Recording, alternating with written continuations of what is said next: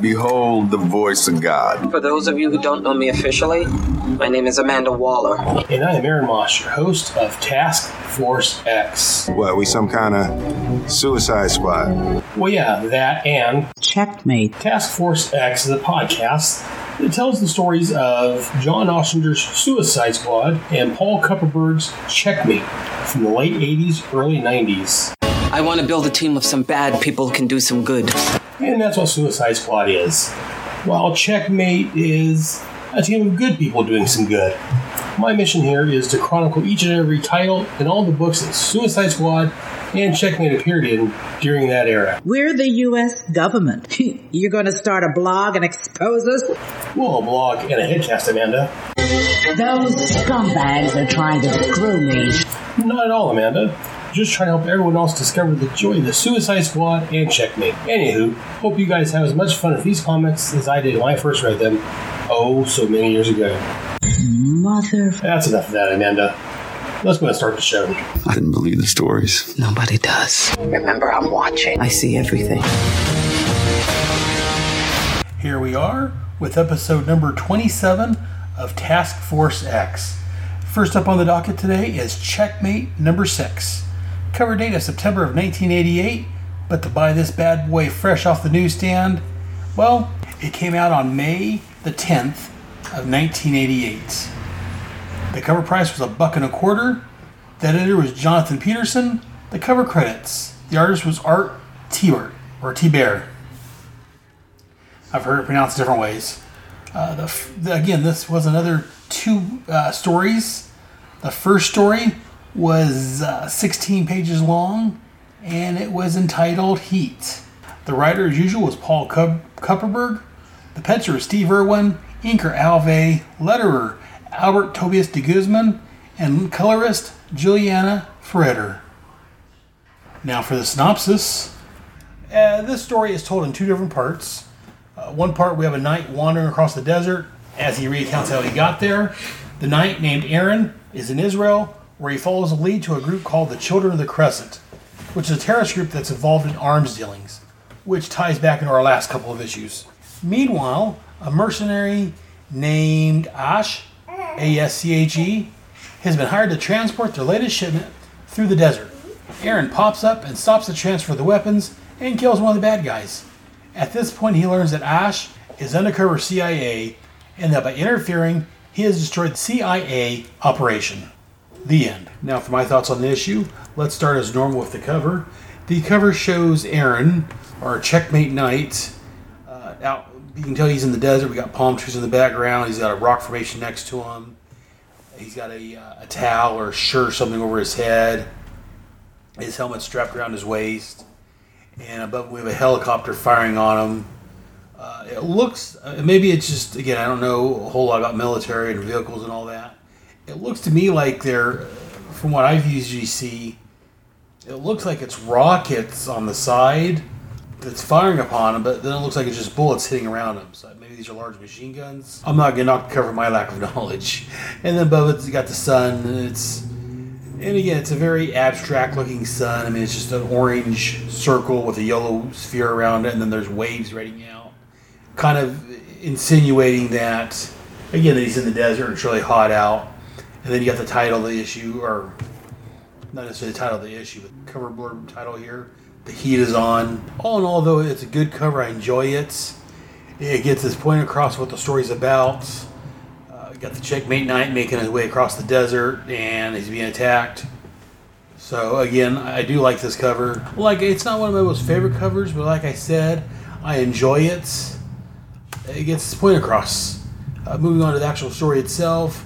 Like I said, it, we show Aaron, uh, the Checkmate Knight. He's got a shirt on his head as he starts out. We got the sun with that wavy pattern around it, showing how hot and intense it is. Again, just like usual, uh, Steve Irwin does a great job on penciling. Alvey's a great inker. So together, they're they're doing a good job telling the story with just the pictures. And as I said, it, the story switches back and forth between Aaron out in the desert and what led up to this point. I mean, it's almost a trope in storytelling these days to have this these flashback where one thing's going on and then it flashes back, showing how they get there. But I think, again, this was back in eighty-eight. So it wasn't, I don't think it was used quite as much then. And I think uh, Paul Kupperberg does a great job in using it here. And this story basically continues the the ongoing story we've had previously for the last several issues about the arms dealers. And this kind of doesn't necessarily wrap it up, but it continues that story. And they talk about, you know, how they have arms here, and uh, they've had problems with the past, referring to issues uh, four and five, I believe it was. And as we go along through here, uh, as we have Aaron investigating things, and he's trying to spy on this group. Uh, he let the bug out a window. He's running along the rooftops. And there's once again, these pages aren't numbered, which makes it harder on us reviewers reviewing this. Uh, but there's one page here where uh, he's left the bug. He's running across the rooftops. And he gets hit from behind with a the barrel of a machine gun. And the guy that hit him, to me anyways, maybe I'm wrong, maybe it's just uh, my head's in the wrong place. Uh, but this guy that's been waiting for him, he's got like a beret on, glasses, uh, mustache. To me, he looks a lot like uh, Cobra Commander did over in G I. Joe, A Real American Hero, issue number fifty-five. Uh, that came out bef- like a year before this uh, or so. I'm looking at Mike's Amazing World. Uh, G I. Joe, Real American Hero fifty-five came out. It was on sale October the seventh of nineteen eighty-six. Uh, written by Larry Hama, penciled by Rod Will- Wing- uh, Wingham.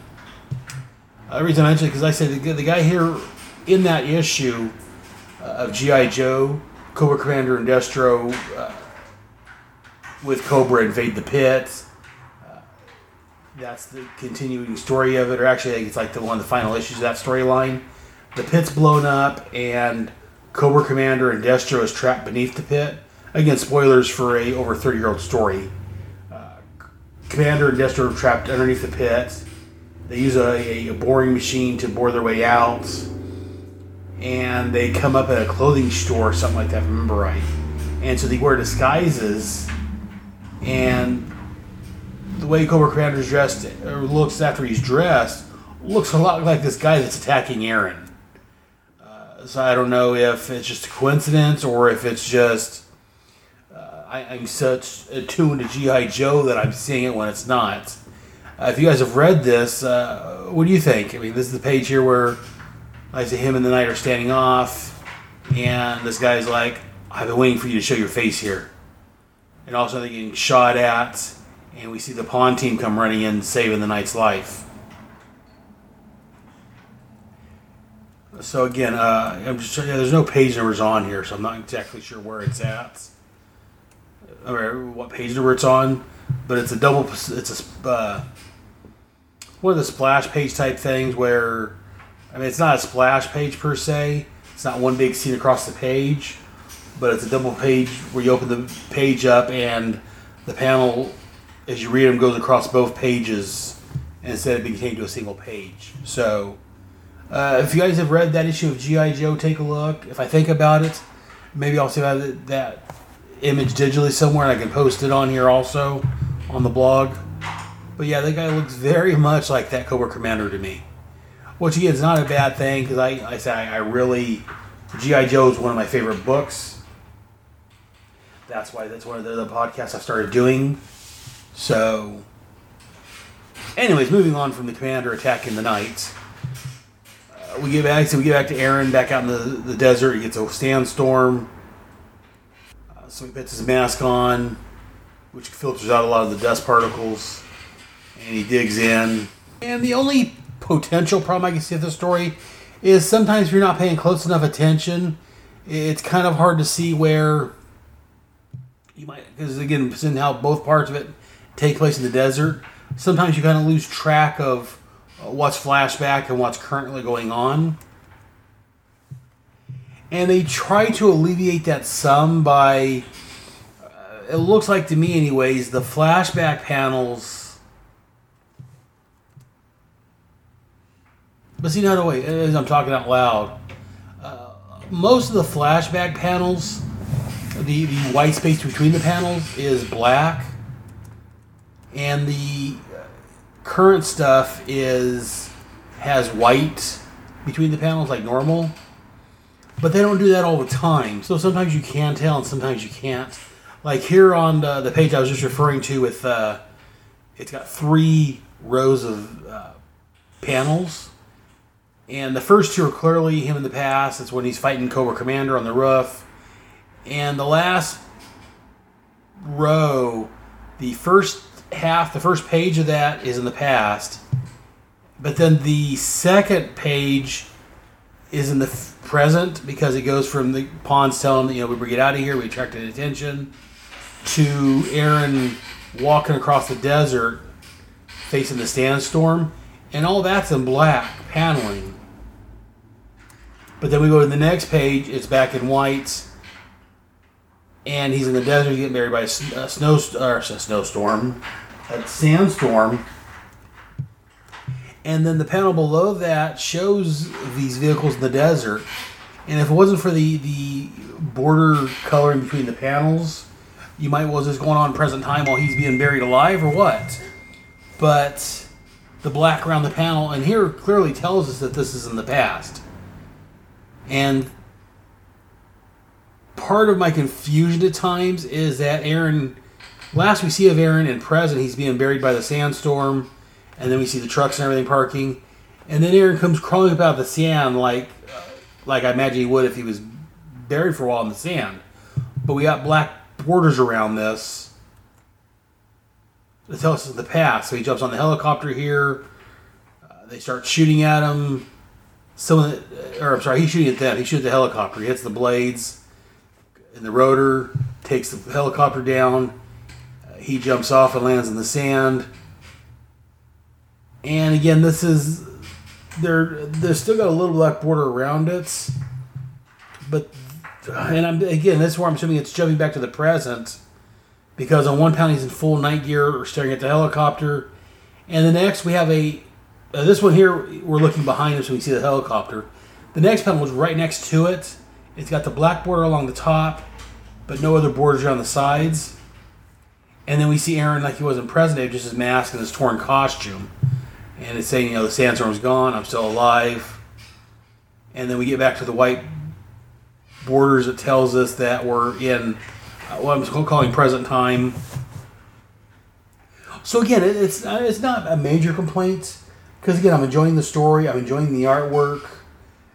It's just the way they chose to do the present and the past isn't always, I don't want to say accurate, but it's not always accurate. So, I don't know. Uh, again, I'm enjoying this. This is a great story and a great artwork. But it just, I personally would rather have had, I know a lot of times in a lot of stories when they do flashbacks, they do like rounded bubbles. Um, and again, the black, I don't know, I'm, I'm talking this out out loud. as I Because the first I read this, I don't know about the first, I can't remember way back when, but when I read this, for this uh, podcast, the first time I didn't catch the black and white change there. So some of these panels got a little uh, confusing about what was in the past, what was in the present. Uh, but now that I'm rereading it once again, I'm noticing that there's the black borders and it's only around, again, mostly the, the flashback stuff. Uh, so there's just a few panels when it switches back and forth that there's They should have made it a little clearer, I think. And as Aaron keeps taking the same direction that the helicopter went, he saw lights come up in the desert like a landing strip, and then they went out real quick, which clued him in where to go. And then we get the last action scene, I want to say, here in the issue, where the Knight blows up the plane. Uh, he took some grenades off of it and uh, blew the plane up, launched more, blew up the helicopter, and just started mowing him down. And, of course, the Knight's triumphant. He kills the bad guy. Uh, but as he's leaving, I see he's in a truck uh, with uh, the bad guys, I'm saying quotes. He pops out, and uh, he tells Ash, the mercenary, to pull over. And uh, the other guy pulls a gun on him. So Aaron shoots him. And Ash tells him that, you know, he's working for a year, and a, ha- a year to crack this outfit, and he blew away his own lead. And he's like, you know, basically reveals he's the C I A. And so he kind of he kind of blames Aaron for messing up this whole thing. When yes, it was Aaron's fault, but again, If the C I A had talked of Checkmate, of course, and yeah, I guess Checkmate no one really supposed to know about, so I understand the need for secrecy, but sometimes, such in this case, uh, secrecy can cause problems. Because if uh, the C I A had known about Checkmate, they could have notified them that they were running this case. But as it is, unfortunately, Aaron wiped out the only lead they had, so I don't know. I mean, Checkmate. I mean, like I say, uh, secrecy can be a good thing for an organization like Checkmate. It's outruns, but if it had been so secret, you know, there could have been some interact interagency communication, and well, they would have known about uh, the the mission here. And again, the next issue blurb here tells us that uh, Checkmate returns to book link stories as a trio of knights invade Rac, which is where everything's been leading up to. And it says it's return to Booklink Stories, which means that, yes, we have another little eight-page mini-story here, which we're going to cover right now. But before we get to that, I just want to wrap up this this part of the story, saying that I, I do enjoy it. I'm enjoying the artwork, of course. And, of course, uh, Paul Kupperberg's doing a fantastic job on the storytelling, on the, the dialogue. Um, and, again, the whole inter-rival rivalry, if you will, the not necessarily rivalry, but the fact that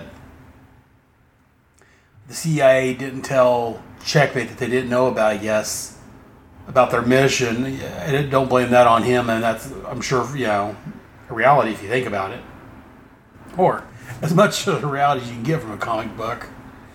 Um, but let's go ahead and we'll get to, I think, the conclusion. That's next month or next issue. Uh, let's move on to the second story. This is entitled Night Game. It's eight pages. Once again, written by Paul Kupperberg, penciled by James Fry, inked by Alvey. Letter was Albert Tobias de Guzman, and letter colorist was Juliana Freder. And the story continues with Reed as he continues his journey to become a knight. Reed's at an N F L game while he waits the board's decision. While there, he spots a terrorist named Rudolph, along with several of his associates. Reed phones in the situation of Rook Control to a woman named Kayla, and then takes off to follow Rudolph. As Rudolph heads in to, broad, to the broadcast station, Reed buys a hat to help hide his identity. He then takes out Rudolph's associates one at a time. He finds the radio, calls into H Q, while Rudolph is on the television laying out his speech. Reed is told to hold off as the cavalry is on the way. Helicopters show up and start blasting the field, and as Reed fires back, he takes out one copter, the other one blasting at the booth. Reed jumps inside the booth, where he faces down with Rudolph, who has a grenade. Seeing that the man is going to use it, Reed blows him away, causing Rudolph to fall on his own grenade, blowing himself up. Kayla shows up as the police come busting into the control room, and she warns Reed that she won't have one of her knights running riot over the rules. She then tells him to give himself a real mask tomorrow, as his current one looks ridiculous. The end. Not only the end of this story, the end of this issue, but the end of Reed's uh, becoming a knight, if you will. And again, this has been ongoing for the last couple of issues. It's an eight-page backup. We first met Reed in the first, I think it was the first issue of Checkmate. He was a pawn backing up the knights. And then after a couple issues in, we started following uh, Reed as he trained and progressed towards becoming a knight, and this issue wraps it up. And uh, while I've enjoyed the main story, the the uh, arm smuggling and trying to f- track all this down, for only being eight pages per issue, I, I'm really liking Reed's story. I like Reed. Uh, he's a bit of a lone wolf. He's kind of, you know, he's got that something extra that a superhero would have. Uh, again, he kind of doesn't listen to rules, or doesn't listen to instructions. He does what he thinks needs to be done, what's best. I'm liking Reed. And again, it's been a while. Uh, hopefully we see more of Reed in the future. I'm sure we will. Uh, so they're saying so, they're spending so many issues building him up and, and uh, giving, uh, letting us see him become a knight. I'm sure we're going to follow him a little bit more in the future. Uh, again, he, like I say, Reed, you know, it's a pretty simple story. Reed sees uh, this known terrorist and his associates at the football game, He decides to follow him. Again, he knows knights are supposed to hide their identity, so he buys a mask off a guy and uses it to help cover his hair and part of his face. And I don't know, maybe it's just because uh, due to family issues and work and other things, I haven't been able to record uh, my G I Joe, A Real American Headcast last month or two. But I'm seeing a lot of G I Joe in this. Uh, last story, we had the uh, guy, the assassin, looking like Cobra Commander. Uh, this time, uh, when Reed buys this hat off this guy, it makes him look kind of like Beachhead, another G I Joe character. So, again, like, you know, he takes out these guys rather quickly, and then he radios in and lets the Rook Control know that, you know, what Rudolph's planning. And like when he's talking to uh, Kayla at Rook Control, she's in the background, kind of like what as uh, the Irredeemable Shag and Rob referred to as a uh, surprint, I believe. It's like in blue in the background. And it shows him that, you know, he's holding position, the squad's on the way, not to do anything. And Reed realizes that by the time they arrive, people could die. So he pulls the mask down all the way, covering his face. And again, it makes him look even more like Beachhead with this green mask he's got on. And as he areas storm in, that's why, as I said, the helicopters show up, but he realizes it's not theirs. They start shooting at the players on the field. Reed blows out one helicopter, the other starts shooting him, which is on he's on top of the control booth, which causes them to shoot the control booth. He leaps into the control booth and faces down Rudolph. And Reed can tell from his eyes that he's going to kill people anyways. And it's uh, the only the only issue I have with the story is the way that uh, when Reed kills Rudolph, he falls forward and lands on the grenade. Uh, I understand for story principles it had to be that way. I think it was a little forced. Other than that, it's a great story. Like I say, I enjoy Reed. I like here at the end, you know, he's still up on. And when the police show up, Kyla's with him, and she tells the police that it's all right. He's one of his men, her men. And she just starts laying into him, telling you know, since you are mine, I can give you hell for disobeying orders and engaging Rudolph. I warn you, Mister Reed, this is the last time I'll have one of my knights running riot over this rules. You understood? And Reed's like, yeah, but uh, wait a minute, one of yours? And that's when he realized he's actually been promoted. He's actually been made a knight. And Kyla walks away. First, you know, well, this one panel, it's the last page of the story here. Kyla, you see, she, she looks like she's a little angry at him. She's yelling at him. And she walks away. She's got a bit of a grin and a mischief look in her eyes. You know, you heard me. Oh, and first thing tomorrow, get yourself a real mask, huh? That thing looks ridiculous. He's like, anything you say, ma'am. And at this point, he's got the, the ski mask on with the lower half of it torn off around his mouth. Uh, again, as I said, quick notes on this. I, I enjoyed this story. I thought that, uh, again, except for that minor little thing about the... And again, the body falling on the grenade. It might have been a better way of doing that, but I'm not going to knock uh, Paul Kupperberg for doing it that way. Again, he's one of the masters, so he knows best. Uh, other than that, it was a great issue. Like I said, I enjoyed Reed's Uh, progress to becoming a, uh, a knight. But I think that's going to do it for this part of the story. Uh, hold tight, kids. I'll be right back with you. We'll be back with much more fun. Now don't you change that channel, son.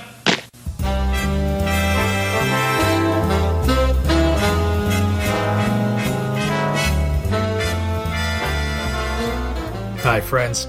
It's your old pal, Adam Wirth. You may remember me from podcasts like Comic Book Fight Club, The Quantum Cast, and the thousands of other shows I somehow get roped into making guest appearances on. The podcasting world has been very good to me, and I feel it's about time that I give back. So coming this spring, I'll be helping to make the world a better place with my new show, The Bad Advice Show. Join me and a few choice panelists as we answer your questions on life, love, relationships, history, life hacks, and politics. Really, whatever topics you feel you would like to get my valued opinion on. So hop on the advice train as we make the world a better place coming this spring to an internet streaming device near you. To have your questions answered on The Bad Advice Show, send us an email at the bad advice show at yahoo dot com. That's the bad advice show at yahoo dot com. And remember, kids, if you want to remain anonymous, don't tell me your name. Hey, who likes Wild Dog? Who let the dogs out? Who let the dogs out? No, no, no, no. I'm taking this podcast seriously. There's no way that song will appear anywhere in the show or even the commercials. I'm doing this right. I'm F K A Jason of the Silver and Gold Podcast. On September seventeenth, twenty sixteen, a new show will be appearing on the S and G feed. Wild Pod, a Wild Dog Podcast, is a mini-series covering the D C Comics character that is sort of their answer to the Punisher, Wild Dog. I'll be covering the original four-issue miniseries, the nineteen eighty-nine special, and various other appearances of Wild Dog. Watch for it at s n g pod dot com or the Silver and Gold feed on iTunes and Stitcher. Vance, why do we even own that C D? You ain't nothing but a hound dog. They snooping on the door. You ain't nothing but a hound dog. They snooping on the door. You can wag your tail, but I ain't gonna feed you no more. We are green from head to toe. Now we go back to the show. Now let's go ahead and move on to our next title, Suicide Squad number nineteen. Cover date was November of nineteen eighty-eight. To buy this off the newsstand, again, August the second of nineteen eighty-eight. The cover price was one dollar. Editor, Robert Greenberger. Writer, as usual, the wonderful John Ossinger. The penciler was Luke McDonnell. Inker, Robert Lewis. Letterer, Todd Klein. Colorist, Carl Gafford.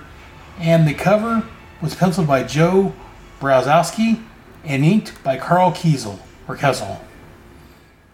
Uh, this story actually takes place or before or right around the same time as the annual, which I covered last episode, and also over on my Starman Manhunter Adventure Hour podcast. Uh, so, at the ten thousand foot level, as buddy of the show, the Irredeemable Shag is fond of saying, uh, this is basically the a day in the life of Amanda Waller. It starts off with Nemesis returning from being incarcerated over in Russia, a story I covered with Paul Hicks back on episode twenty-three, which was the J L I Suicide Squad crossover. Murph lets Amanda know that he's back. Amanda returns to studying the Ifrit device with Simon LaGrieve, Yvonne Callendar, which is their head scientist, and I believe this is her first appearance, and Rac, which is, you know, Shade, the Changing Man. They say that Mindboggler's brain was used as a template for Ifrit, and they were trying to figure out if they can reprogram her to serve the Suicide Squad. Seeing how it's Earth technology, Rac figures he can figure it out. His M-Vest somehow interferes and activates Ifrit, and the two battle, Amanda saving the day by turning the device off. She questions Shade about how his suit set it off, and he says he has no clue how the suit works. He's a policeman, not a scientist. He figures since Earth technology is so backwards and that he understands basic meta and tech, he can figure it out. Wall tells him that if he keeps it up, she'll personally kick his butt back to the meta zone. Waller then goes off to deal with a fight between Briscoe and Zavosky, who's the head mechanic. Zavosky doesn't want Briscoe sleeping in Sheba, and Briscoe doesn't want anyone touching his copter. Amanda tells Briscoe that Zavosky is the head mechanic and that he's going to do maintenance on all equipment. And then she tells Zavosky that it's fine if Briscoe sleeps in Sheba, that way she knows where he's at. As they leave, Amanda and LaGrieve discuss the two men. Zavosky is pretty well adjusted, considering he just came out of the closet. Briscoe, on the other hand, well, he's another case entirely. He's named his helicopter after his dead child, and he's sleeping with him. We also find out that Marine Hers and Deadshot have both taken a leave of absence.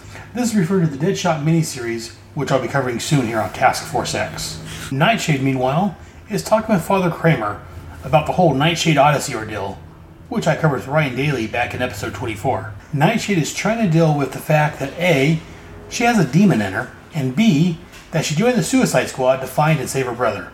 With him dead, she doesn't know what to do. Kramer told her to hold off on making any decisions until she knows what she wants to do. Later, Amanda is watching some security footage from Bel Rev when they were attacked by the female Furies. Uh, this is back during the Millennium crossover. She invites Duchess to come in, and she tells her that if she watches the footage, she can see that two Furies are fighting each other, and as they let go of the heavy armament, you can see a body go flying away that they never could find. Amanda calls Duchess Lashina. Duchess claims that she still has amnesia and doesn't know what Waller's talking about. She said next time she would like to see some cartoons. Maybe you should meet Sam. It reminds her of her granny. Amanda's trying to figure out why Lashina is playing amnesiac and just hanging around the Suicide Squad.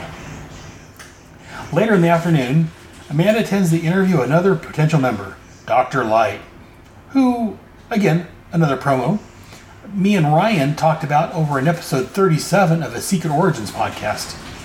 Light said that he's heard talk about the around the prison yard, and he'd like to join up, as long as they don't fight children. When he threatens to expose the squad if they don't use them, Waller says that the last person that threatened her like that ended up dying in the prison yard. She sends them back to his cell, as John Econos says he doesn't remember any prisoners dying, and that he should know about this because he's the warden. Waller admits that she lied. She does that sometimes. They're not sure if they want to use him as he's a joke. As she's trying to decide what to do about the Tolliver situation, guess who shows up? Yep, Tolliver. Comes in, threatens her some more. Rick happens to be coming by and overhears the conversation, and he threatens to blow Tolliver's brains out. Amanda forces him, with her gun, to let him go. When Tolliver demands that Rick be arrested, Waller turns his gun on him and tells him to leave. As the issue ends, Amanda gets a phone call from Harry Stein over at Checkmate that makes her smile. The end. Now for my thoughts on this issue, as normal, we're going to start out with the cover. Uh, the cover is basically, it shows a woman's hand, I'm assuming it's Amanda's hand, on a, a desk with One, two, three, four, five, five uh, file folders and pictures spread out. Uh, the topmost picture is a picture of, looks like, uh, probably Rac, aka Shade, the Changing Man. Then we have a picture of Amanda threatening, I'm assuming, Doctor Light. Then we have Duchess. And on her photograph, it says Personal Files nineteen eighty-eight. And then we have a photo of Nightshade and Father Kramer, and then finally we have Rick threatening Tolliver. Um, I like that this is laid out. I mean, it, it looks like, I mean, these are all individual scenes, if you will, uh, a clip from each of the little stories in this this issue. It's one long narrative about a day in the life of Amanda Waller, but there's little, you know, a bunch of little stories in here, basically. Uh, we get, you know, and this kind of tells us the different stories. We get Rac, aka Shade, which is the whole Ifrit and his, his M V S setting it off. We get Amanda threatening Doctor Light. I like that she's got him in the, by the collar, lifting him up. And you can't really tell who that is that she's threatening. The Suicide Squad logo goes over part of his face, so it's hard to make out who it is. Uh, having read the issue and just covering the synopsis, I'm pretty sure that's Doctor Light. Uh, we get Duchess holding a gun, firing it, and that one there gives the name of the issue, or a sub-name, if you will, uh, Personal Files nineteen eighty-eight, which tells us that they're going to probably do this Personal Files uh, once a year or so, probably. Uh, and then we get the Nightshade, Father Kramer, uh, candid photo there, and on there it has my John Ossinger, Luke McDonnell, and Bob Lewis. Uh, yeah, and like I say, it's got, and then it's got the, like I say, the final one, which shows the conversation between Rick and Tolliver. I like the way this is laid out. Again, the artwork on this, it's it's good artwork. It's, it's it fits the issue. Uh, Duchess, may I say, is quite hot, taking a page from the Irredeemable Shag's book. Uh, I, I like the fact that we we've got all these pictures, these folders laid out, and we've got Amanda's hand laying on them. Like she's about ready to start looking through them. Uh, we see, I'm assuming, again, I'm assuming this is Amanda. Uh, the hand here is not quite as, and maybe I'm wrong, the hand's not quite as dark as uh, Amanda in the photo with her and Doctor Light, and as dark as Amanda is usually portrayed. Another thing that, you know, I, I thought it was Amanda originally, But I'm having second thoughts now about it being Amanda hand on this. I don't know who that would be. It looks feminine. feminine. Uh, it looks like there's a small wedding ring on her uh, ring finger on her hand that's on the desk. It's her left hand. And I, she, I know she she's widowed. I don't recall ever seeing a wedding ring on any pictures of her in active stories. Uh, I'm just kind of glancing through the book here, and we don't get many shots of her of her left hand, of her ring finger hand. And the, the few that we do get, I, I don't see a ring on it. Uh, as the song goes, if you like it, put a ring on it. If you like it, then you should have put a ring on it. If you like it, then you should have put a ring on it. So every day I want you seeing that you on it. If you like it, then you should have put a ring on it. Oh, oh, oh. That's another story entirely. Uh, so I'm not quite sure if, if this is supposed to be Amanda or if this is supposed to be Flo. Though Flo's not married, I don't think. Because if I'm not mistaken, Flo's got a thing for Ben, uh, a k a. Brown, Bronze Tiger. But she is a lighter-skinned black than Amanda. So I'm not sure, and again, just glad, I'm glancing through the issues I'm talking about this. Here on page uh, eighteen, uh, we do see a little better shot, a little bit, and no ring there. But I spent way too much time, more time than probably the writer even thought about. So let's go and move on to the actual story itself. So as I said, this is the personnel, personnel files for Amanda Waller. And it starts off with a quote from Charles Dickens. It was the best of times, it was the worst of times. And this shows a little insight to Amanda. She's well-read. Uh, she said that, you know, she, The Tale of Two Cities, she liked that book since she first read in college. Likes Dickens a lot. Uh, so again, it kind of it shows, it, not only does it fit with the story, it's the best of times, the worst of times, but it also, it, it shows Amanda's well-read. And... And again, this story's not necessarily the worst of times. As she said, the worst times when she lost her husband, two of her children. Uh, but again, to quote from the story here, if I can quote this whole sentence here, this whole section, it's not the worst of times. No, back when I lost my husband and two of my children, that was the worst of times. But it's a long way away from being the best of times, and that's a fact. And I, I can relate to Amanda here on this page. I mean, uh, here I am, I'm forty-six, married with four kids.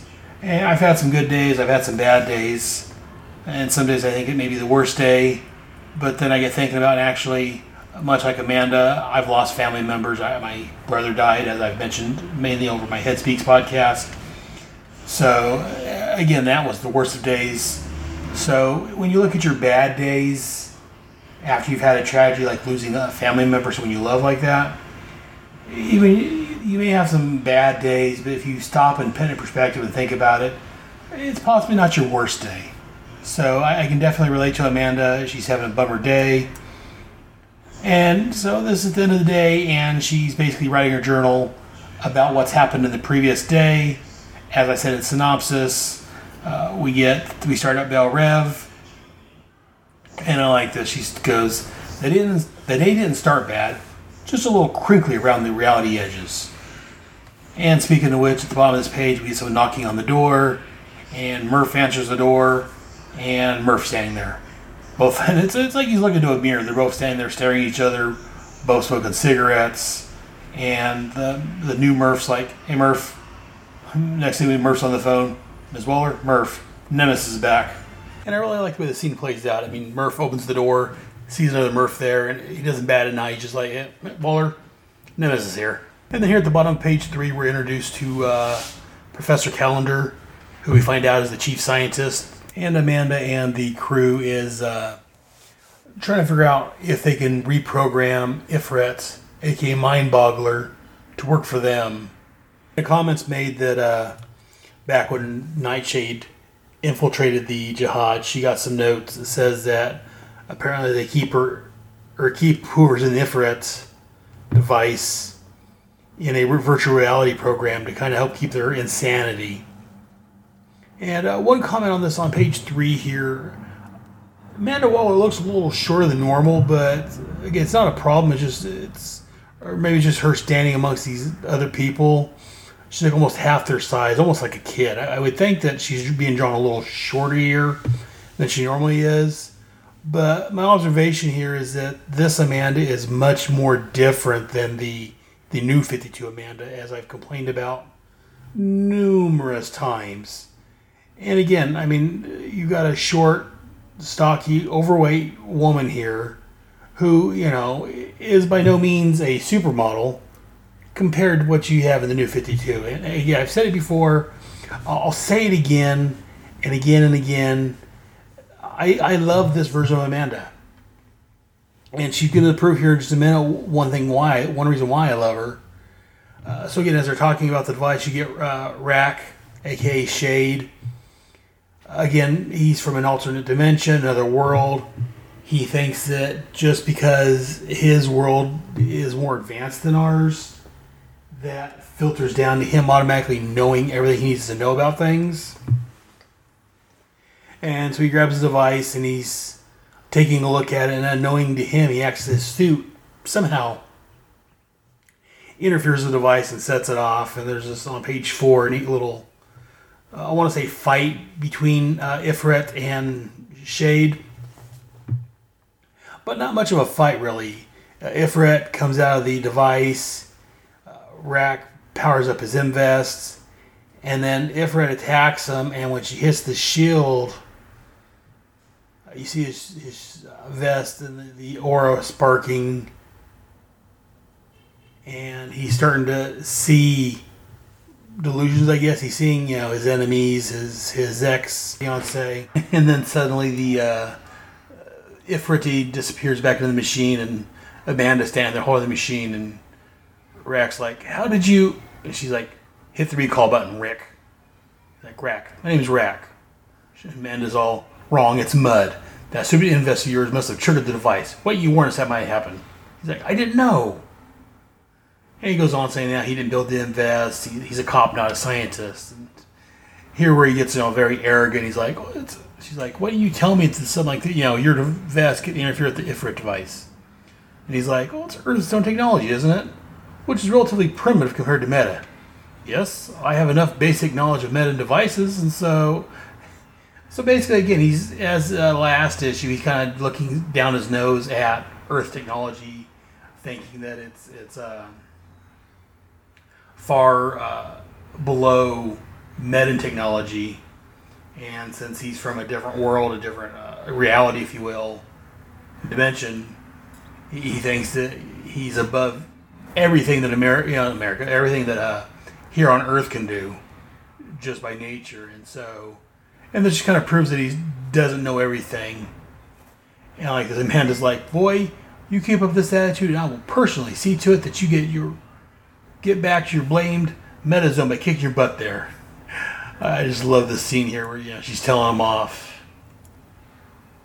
It's a great scene. It's classic Amanda.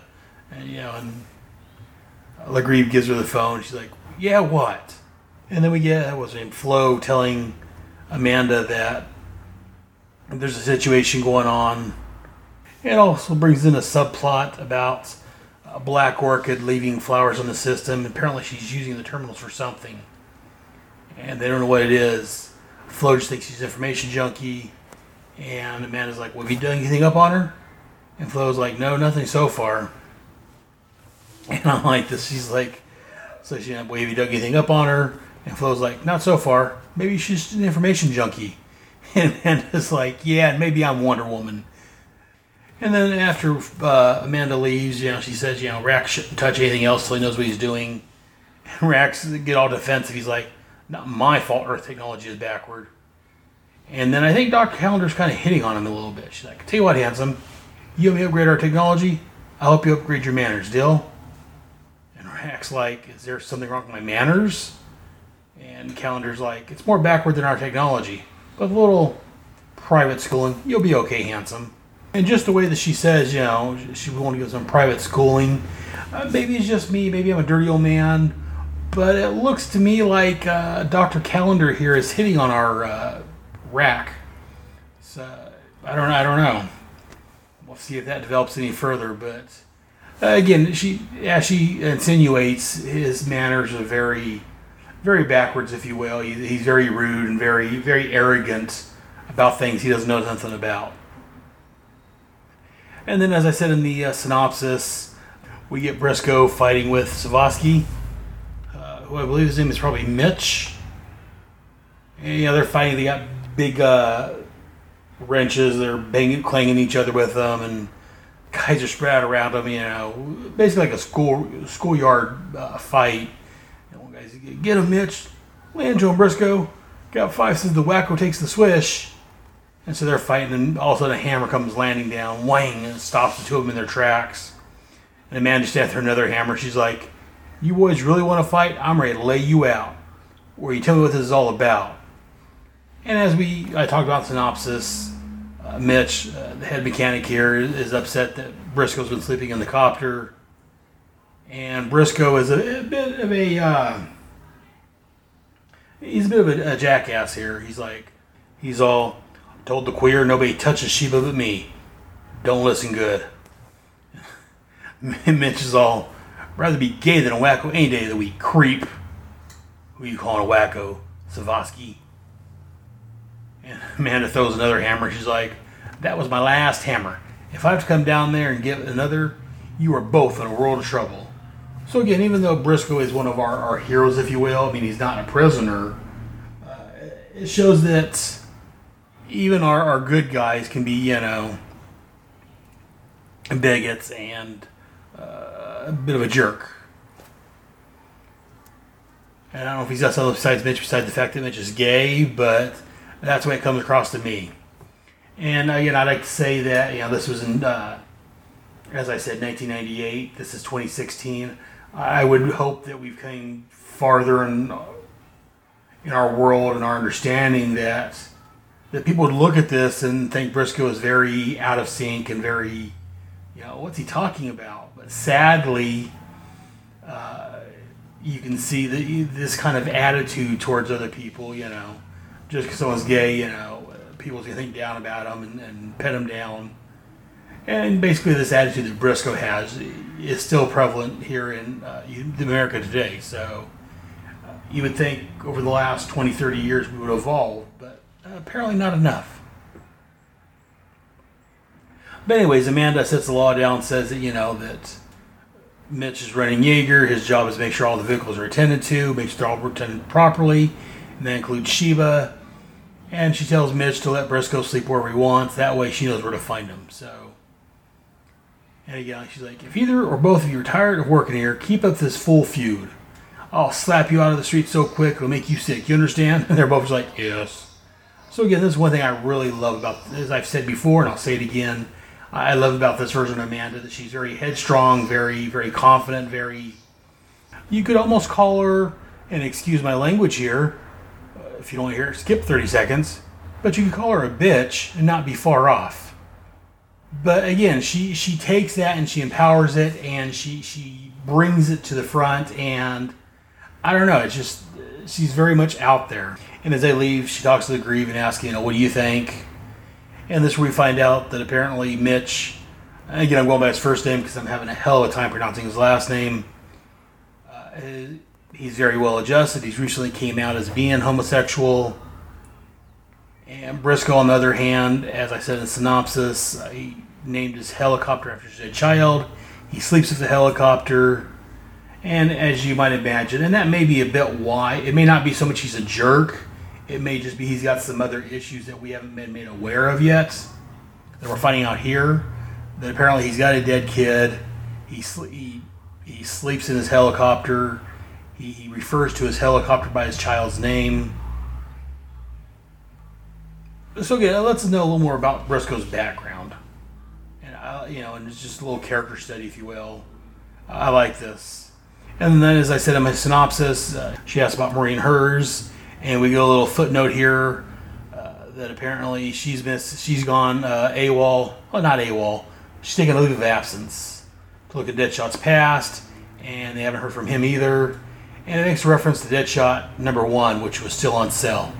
Speaking of Deadshot number one, I'm not one hundred percent sure yet, but I'm thinking uh, next month, covering the four-issue Deadshot miniseries, or I may divide it up into two episodes. I'm I'm trying not to stall it too long because I'm trying to get this to match up a little bit with my Starman Manhunter Adventure Hour, because in a couple of months here, I say a couple of months, it'll probably be, uh, I think it's early part or middle of next year, we're going to be covering the Janus Directive, and the two podcasts are going to intersect. I'm still working on the details of how to handle that. But stay tuned for more news on the Janus Directive. Like I said, it'll probably be the, the middle of twenty seventeen. But as far as the Deadshot miniseries, I'll, like I said, I'll probably cover that either next issue or over the next two episodes. And then we get Amanda asking about Nightshade and that fiasco to save her brother, which we covered uh, back on our episode twenty-four, the two-year anniversary episode I did with Ryan Daly.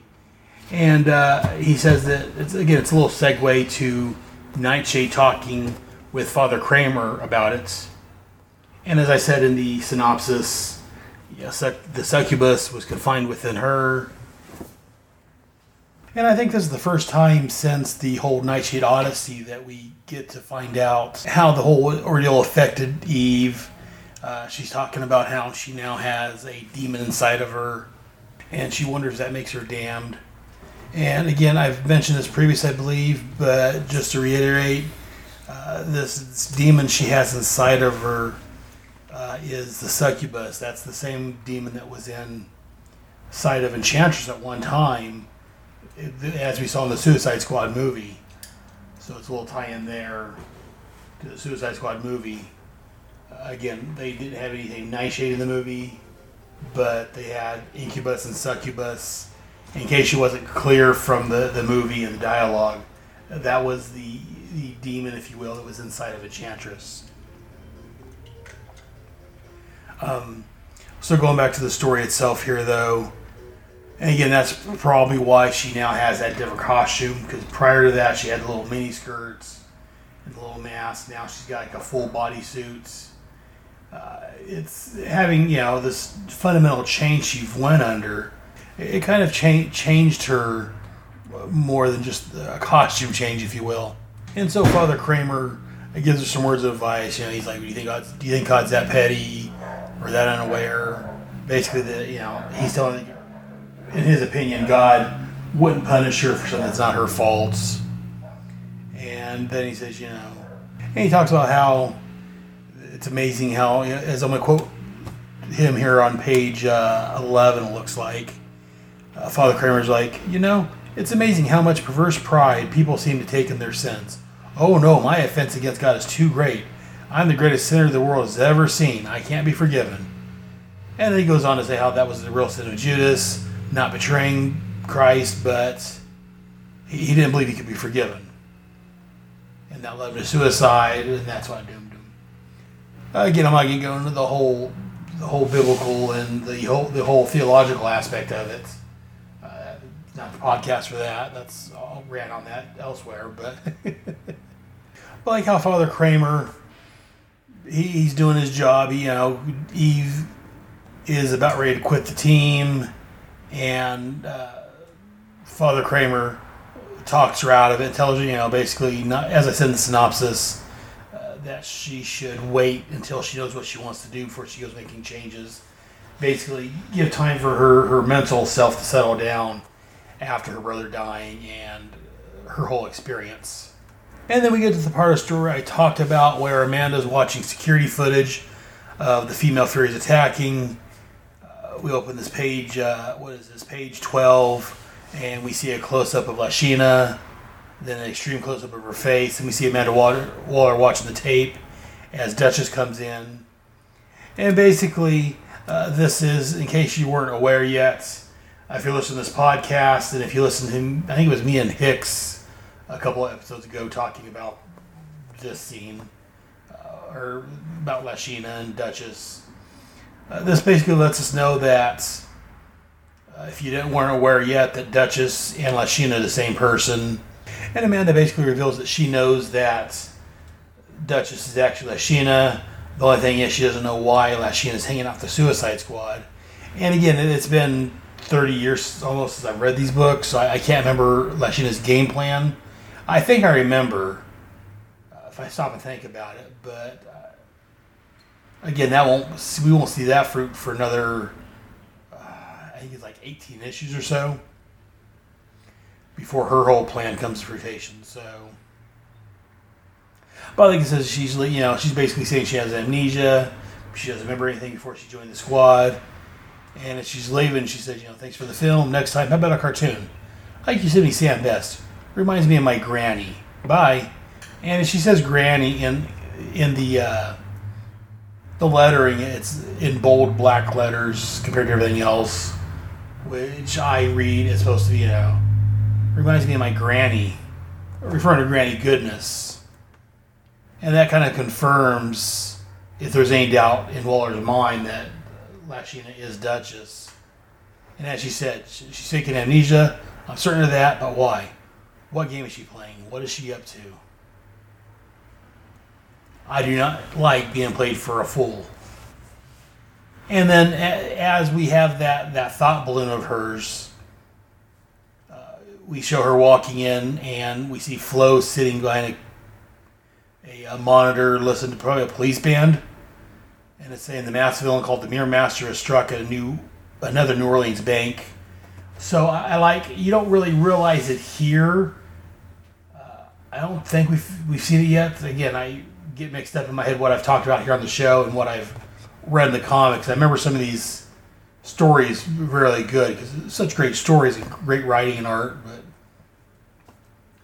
so again, so this whole her being played for a fool and the Mirror Master striking, uh, we'll see more of that later on. In fact, I think it's going to be up here in the next couple up uh, couple issues, which I'll cover in a couple months or so. And then we get to uh, Amanda and Bronze Tiger and the warden talking with Doctor Light. Doctor Light, if you're not familiar with him, will become a fixture in the Suicide Squad. Uh, me and Ryan Daly talked about him back on episode, I think it was thirty-eight or thirty-nine of his Secret Origins podcast, uh, which just ended. It was a great show. Check out Ryan's Secret Origins podcast. Uh, like I say, it ran fifty some odd episodes. Uh, but enough bragging talking about Ryan's show. But yeah, we did talk about the origin, Secret Origins of Doctor Light over there, which will eventually tie into this book. Uh, not necessarily the Secret Origin, but Doctor Well, actually, I guess it will. So yeah, definitely go read, go read and listen to that Secret Origins podcast and the, the ep issue, and check it out. Because, again, that eventually that will tie into the Suicide Squad book. And I'm not going to cover it again, I don't think.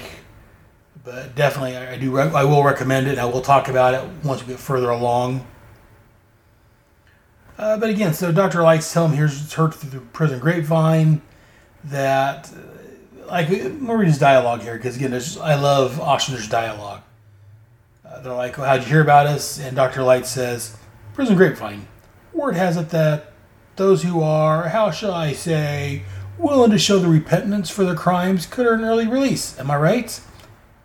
By the way, you don't work with children, do you? And the warden's like, well, you have to take on submissions for the government. You succeed, you survive, keep your trap shut. Yeah, maybe. And again, Doctor Light's like, well, I'd like to be considered for such a program. Uh, by the way, you don't fight children, do you? Amanda just straight to the point. She's like, you're a total loser, Light. Couldn't beat a bunch of twelve-year-olds. We need someone dangerous. And real quick to interject here. First, you know, I like how he keeps mentioning, you know, you don't work with children, do you? You don't, we don't fight children, do we? And a lot of people might look at that and say, oh, well, you know, he, he's a kind criminal. He doesn't want to hurt any children. No, if you know Doctor Light, that's not the case at all. For the last several years, he's basically been the Teen Titans punching bag. And I believe it was bef- that's how we ended up here, I believe, is from Uh, an issue of The Flash. Uh, they had a bonus book with a story of the Little Boy Blue, or Little Boy Blues, a group of three little kids. And they beat, they have no, if I'm not mistaken, it's been a while since I read that book. They have no powers, but they beat the stuff out of Doctor Light also and got him sent back here in jail. So that's why he, he's very reticent about not wanting to go against children. It's not that he's a swell guy, it's just that he doesn't want to get his butt kicked by the kids again. And again, that's why Doctor Light was referring to, and I guess maybe they weren't little kids, maybe probably teenagers. Uh, again, it's been a while since I've read that bonus book. But that's, I think that's what Amanda's referring to when she says he couldn't beat a bunch of twelve-year-olds. Either that or she's referring to him being beat by the Titans. Uh, one of the two, maybe both. But then here at the end of page fifteen, after, you know, she says, you couldn't beat a bunch of twelve-year-olds, we need someone dangerous. Doctor Light threatens her. He's like, you'll use me, damn you. Or I'll blow the lid right off. And then the next panel, it's just... We see Doctor Light's head, the back of his head in shadow. And we see uh, Warden Akamos, Bronze Tiger, uh, Ben Turner, because it's not his outfit. And the wall just staring at him. And the look, look on all three of these men's faces is priceless. And Waller's like, you're not the first one to make that threat. You're not going to be the last one to make it? And Light starts like, no, no, no, no, no, no, I don't, no. And Waller's like, died. Hey, exercise yard. Got knifed in the back. And so all of a sudden, Doctor Light's singing another tune. He's like, I didn't mean it. I didn't mean it. I was just kidding. Swear to God, please. And they take it back to his cell, and he's like, humna, humna, humna. I like that. Amanda Waller, you know, basically staring him down when he's like, you know what? If you don't let me in your squad, I'm going to, you know, tell everyone about you guys. And the manager looks at him straight back right away. She's like, you know what? You do that. Someone else tried that once before. I had him killed. Basically, what she's not, you know, she's threatening to have him killed if need be. And again, I like her next thing here. Actually, I think this is Ben. Uh, he says, "At the risk of sounding sadistic, that was kind of fun. Sure as hell with the fear of God into him." And Amanda's like, "As long as he has the fear of Waller, that's all I want." And again, that's very much Amanda Waller. Uh, she wants everyone terrified of her, bowing down to her. And then Econos. He's like, which prisoner got killed in the yard? I mean, I'm supposed to be the warden here, among other things, and I've never heard about it. Waller's like, that's because it didn't happen, John. I told a lie. I do that sometimes. So again, which goes to show that Amanda, while she, she isn't, you know, a, a saint by any means, but she, you know, she will use lies and deceit at her disposal to, to get her own end and to do what she needs to do. And then here, we got, you know, again, this is, a, as I've talked about before, this is a serious, uh, dark and gritty book. But John is a master at it. Not only is his book serious, but he's able to slip in some humor at times. Uh, here are the last three panels of page seventeen. They're talking about Doctor Light. And Ben is like, so, we're going to use him? And Amanda's like, maybe. Need some fresh blood. And we're not sure about your boy, Ro- Ray, Ravon yet, who he got, was part of the jihad that, that was last issue. Uh, he was able to get him to join up with him. But as he's saying that, Kalmos is leaning back in his chair, putting his hand behind his head, going, the guy's a joke. He gets beat up by kids. Why do we need another putz? And obviously he falls back. Crash! And then one of them, I'm not sure which, because the, the word bubble almost looks like it's coming from Amanda. So I, I guess it's Amanda saying it. She's like, I don't know. I thought maybe we'd make him warden. What do you say, Johnny? Johnny being John Econos, the, the warden. And he's like, ho, ho, ho, ho, ho, ho, ho, ow. So again, so we got this, you know, rather serious book. And we're getting into some more serious issues of it here in just a second. But John's able to, John Ossinger, not John Econos, but John Ossinger's able to throw some, a, a clever little comedy scene here in the middle of the story. Then, I don't know, maybe it's just me and I, I worship the, the ground the man walks on, but I think uh, John did an excellent job here. He's able to take this comedy beat and, and pin it right between all this serious stuff going on.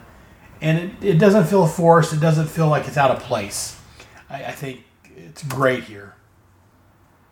And then we cut to uh, Amanda drawing a picture of her shooting uh, Tolliver and Senator Cray. And we're looking at the final part of the story. And it's basically been an ongoing subplot that right now our biggest problem is Senator Cray and Tolliver, who used to be the liaison. He first showed up back in, uh, it was episode twelve of my show, the, the one-year anniversary I did of uh, the Irredeemable Shag. We talked about the Firestorm Annual and Firestorm sixty-five when the Suicide Squad uh, showed up to stop Firestorm and ended up fighting against the Justice League. Uh, Tolliver was their liaison at that point, and that was his first appearance. And he showed up in the book a couple of times. And then the last time we saw him, again, he was threatening Amanda, getting wanting her team to work for Cray to get him elected. Uh, and so, again, she talks here, and she's it's, you see the time, it's two fifteen in the morning, and she's saying how, basically what I recapped it, if she doesn't help get Cray get reelected, they'll blow the whistle on the squad's cover. And she's like, and the president don't want that. Not spoil this place in history. So he thinks anyway. And I imagine, I mean, this is, as I said, uh, eighty-eight. So I think in real life, we'd had an election by this point, and Bush was president. Bush Senior, uh, for the kids out there. That was uh, George W. Junior's daddy uh, was president before him. Uh, I believe this is when, when Bush was president, but I believe they're still referring to Reagan, because this is still referring to the, the earlier eighties, I believe, when Reagan was ending his term in office. And so again, Amanda says, you know, that her one chance, that Tolliver got booted out before Checkmate started, so he doesn't know about them. If they didn't dig up some dirt. And again, I think it was last issue, she called uh, Harry Stein over at Checkmate and asked him to look into some stuff. So uh, you know, we haven't seen anything in Checkmate about this, and I don't think we get any references in Checkmate to this as far as I recall, but so far there's nothing. And again, so as like Tolliver shows up, and uh, he's, you know, looking at her office and ready to assume command when he needs to. And all of a sudden, uh, Rick Flag knows nothing about what's going on. He overhears this conversation. So, like, he, he comes in, he throws Tolliver against the wall, and he's like, who's got who now, chump? Huh? Huh? And Amanda's like, what did you hear, Colonel? Everything. I was right outside. Came to make a report and overheard the whole damn thing. Now I'm going to... About this time, Amanda stands up and pulls her gun on him. And says, you're letting him go right now. I swear to God, I'm redecorating my office with your brains. And we got a panel of a Mexican standoff. Uh, Flag's got his gun to Tol- uh, Tolliver. Amanda's got her gun at him. And I'm going to make another comment here. I've talked about the uh, Suicide Squad movie. Um, I, again, I liked Amanda. Even though she wasn't quite as heavy as our Amanda is, I still think uh, Viola Davis did a great job as Amanda Waller. And I could see her in this role. Amanda Waller, they use like on the C W and the Green Lantern movie. She just doesn't come across the same to me. Maybe it's just my own perceptions, but... And then Rick Flag, I I think I said it during the when I talked about the Suicide Squad movie, I, I didn't care much for Joel Kittan's Rick Flag. He just didn't come across as Rick Flag to me, especially as I'm rereading these stories. And I'm thinking about Joel Kinnaman's Flag character. I, the more I reread Flag in here, the, the less I like Joel Kinnaman as Flag. Uh, but back to the story. After uh, Rick leaves, Tolliver starts, you know, ranting and raving. I want that maniac arrested right now. Do you hear me? And Amanda's like real low, like, get out, Tolliver. And again, Tolliver comes over and just towers over. He's like, I said. And she turns and he's got the gun right in his face, like, out. And then we end this issue uh, how that she has to go to Washington, and she tells him that tomorrow, she says tomorrow starts in five hours, and it's going to be worse unless that phone and also starts ringing. She, Waller, yeah? What you got, Harry? Uh-huh. Uh-huh. What about Tolliver? Uh-huh. No, that's fine, Harry. That's just fine. So again, and I believe, if I'm not mistaken, this leads into the Suicide Squad annual, that, that backup story that I talked about last episode, uh, where Amanda was headed out. And again, it tells us next issue, Mirror Master joins the, school, the squad. So again, I mentioned uh, Flo was listening to the police band, whatever, talking about the uh, about Mirror Master. So uh, again, we're going to see that dovetail into here. And that wraps up this issue. Uh, before I finish up here, I do want to make another comment here in the letters page. Uh, they're talking about issue fifteen, the second part of the, the uh, Nightshade Odyssey. Uh, one thing I want to point out, there is a letter here from T M Maple, who was an old-time letter hack uh, back when I was reading comics. When I started reading comics, uh, he was always writing into all these different comics. Uh, but the thing I wanted to point out here is that uh, guy named George Gustines from New York, New York wrote in, talking about how they need some more strong female characters in the book. He'd like to see Batgirl. Actually, let me back that up here. He said they need more female characters, and he hopes this keeps up, especially after D C killed off one of its potential great characters, Batgirl. And he talks how he'd like to see Firehawk and Magenta, who, by the way, Magenta has shown up on C W's The Flash recently. Uh, but anyways, so he's saying he likes, you know, he's saying how they use Manhunter to uh, capture some more uh, females that show up in the squad, since John Ossinger is writing the Manhunter, which you would know if you're listening to my Starman Manhunter Adventure Hour podcast. Uh, but again, the the answer to this, I believe, is by uh, probably. I'm not sure if John's writing this or if it's the editor, but uh, probably the editor, Bob. But he says, and his response is, Batgirl may be dead, but Barbara Gordon is recovering, thank you, and she will appear once more in the D C Universe. In fact, I know people with big plans for her, and they don't involve exoskeletons or costumes. Uh, which is a reference to uh, this whole thing talking about Batgirl being dead. Batgirl retired back in the Batgirl special. And then in The Killing Joke, which I covered uh, here a while back over on my Head Speaks podcast, you may want to check that out. Uh, again, this is spoilers for a twenty-year-old story, a thirty-year-old story. Uh, Joker escaped prison, and he went to Gordon's home and shot Barbara, uh, crippling her, which basically killed Batgirl permanently. So, again, is, there's a reference here that someone's going to be doing something with Batgirl soon. Uh, fan of the Suicide Squad. If you're a longtime fan, you know what they're going to be doing with her. If not, keep listening, guys. But also the letter goes on talking about how John's having a wonderful time with Firehawk and Power Girl and Firestorm. So he's not going to give up for this title. Uh, Firehawk's a regular in, in Firestorm as his love interest. But uh, Power Girl's showing up in uh, Firestorm and also in Starman around this time. In fact, I'm covering those issues over in my uh, Starman Manhunter Adventure Hour when we're getting into the evasion portion. So definitely, if you want to hear about those, check out that podcast. But yes, uh, Starman crosses over Firestorm, who has, again, Firehawk on a regular basis, and Power Girl has shown up in this issue. So definitely check that out. But again, I just wanted to plug my own other shows, since they did mention in the letter column. And finally, they also say, you know, ask for Manhunter, keep reading. And then that wraps that up. The only thing we mention here is the coming attractions. Uh, they show the covers for Manhunter number, I think it was five, which I covered like a month ago. They show the Suicide Squad Annual, which I covered last month here. Uh, they show an issue of The Flash, which is the Wally West Flash at this time. And, again, I'm not sure why they were showing this cover offhand. I don't see... Uh, maybe Mirror Master's in the background. I'm not sure. It looks like we got Captain Cold, Weather Wizard. We got uh, The Flash, some chick. I'm not sure that is offhand. Doctor Alchemy, it looks like, uh, who's also appearing in the Flash T V show. A couple other characters. Uh, then they also have the cover for Deadshot number two, which I will be getting to soon. And then they have the cover for next issue of uh, Suicide Squad with the Mirror Master.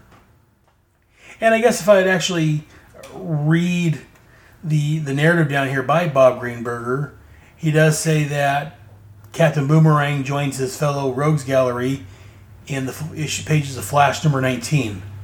Uh, so that's why they were showing that one, because Captain Boomerang appears in it.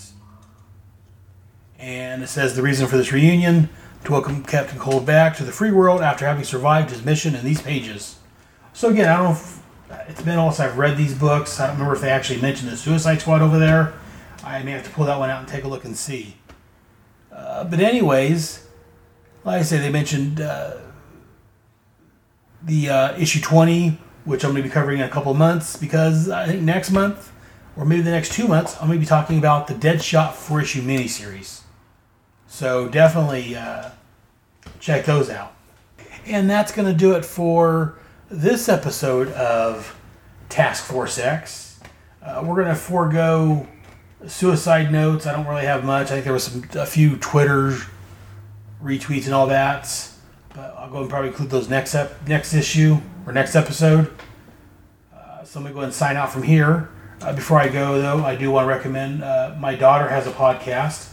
Uh, she comes, It comes out whenever she gets around recording it, and I get a chance to edit and pin it up.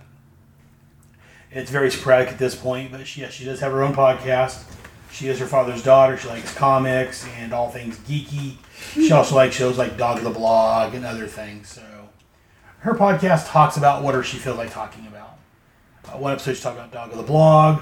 The last one or two she talked about Supergirl, uh, which is the C W show. Well, it was C B S, now it's C W. Uh, she's really liking that show, so she talks about that quite a bit. So listen for the uh, next installment of Alexa Speaks when it comes out. And then again, like I say, you can catch my other shows on the network. Uh, again, right now, just due to family and jobs and just general mayhem, my, my schedule's off kilter. Normally, the first week of the month, I get together with uh, a couple of buddies, Ryan Daly, Kyle Benning, uh, Adam Worth, and then I've recently I've got another couple of guys on there I've t- talked with. Uh, Kevin Wrightson, maybe mispronouncing his name. And uh, Pat Sampson, who started his own podcast recently. And we talk about G I. Joe. The podcast is called G I. Joe, A Real American Headcast. As the name applies, we talk about G I. Joe, A Real American Hero, the comic book series by Marvel. Uh, that's the main focus of the show. Uh, currently, we're up to issue thirteen, I believe it is. Again, it's been a, a couple. It's been a couple. I'm a couple months behind on that one. And I apologize for that. I'm going to get the next episode of that out as soon as I can. Uh, but we also started talking about the G I. Joe cartoon that came out in the eighties. Uh, we've just finished up the first two miniseries, and we're getting ready to start the show proper. And then occasionally we have specials where we talk about the toys or whatever else we come across. Uh, and then the second week of the month, I normally do my Head Speaks podcast. That one there is anything geeky that I enjoy talking about. It just pops up. I talk about books, movies, comics, whatever crosses my path. Uh, currently, I'm doing a uh, a look at the Atom. I started looking at the Sword of the Atom uh, three-issue miniseries, which I just finished up. I'm going to cover a couple of his appearances in the Justice League, and then we'll cover the Sword of the Atom. Uh, there's three specials, and then that'll lead us into the Power of the Atom series. And eventually, uh, spoilers, kind of, sort of, that will tie into this show. What show? Well, it's the show that comes out the third week of the month, Task Force X, where I talk about the uh, Suicide Squad and also Checkmate, which came out in the late eighties, early nineties. I don't think I need to say much more about that. You're listening to this show, which is that show, so you know what I'm talking about. And then finally, the fourth week of the month, or the fourth, yeah, week of the month, I do my Starman Manhunter Adventure Hour, where I look at, as I've mentioned briefly through here, there's the Will Payton Starman series and the Mark Shaw Manhunter series, which took place in the late eighties, early nineties. Uh, again, I'm looking into those issues in order. Uh, normally, I look at an issue of Starman and an issue of Manhunter, but the last few months has been a little wacky. I was looking at some Manhunter issues alone because I wanted to sync the books up for a couple of months because we are, over on that show, starting the Invasion this next episode. That's right, The Invasion, which was a, uh, a D C maxi or miniseries back in the late eighties, is upon us. And the two books crossed over with some other books, so I'm, I'm kind of trying to sync them up. So I only have to cover The Invasion once instead of twice, because uh, one book, I forget which one now, started sooner than the other. But anyways, uh, those are my shows. And then as I mentioned, there's my daughter's podcast, Alexa Speaks. Again, that comes out whenever we get it out. But they're all available on the Headcast Network. Uh, check us out. And again, I don't say this very often, but again, if you guys like this show, definitely go on to iTunes or over on to uh, Stitcher Plus and rate us. I think you can rate it on Stitcher. I know you can on iTunes. Uh, rate us, leave some feedback, let me know what you guys think. If you guys rate the show on iTunes, it'll help up, bump up my profile and get more people to see the show. Uh, so definitely go over to iTunes, rate us. And finally, Uh, you can check us out on the web at task force x dot head speaks dot com or on Facebook. Uh, I don't have a Twitter for this yet, but you can leave comments on the Heads, Headcast Network Twitter page, which is at Headcast Network. And again, send us an email to task force x at headspeaks dot com, and I, I will read your letter on the air. But I guess that's going to do it for this episode. Until next time, squad mates, dismissed.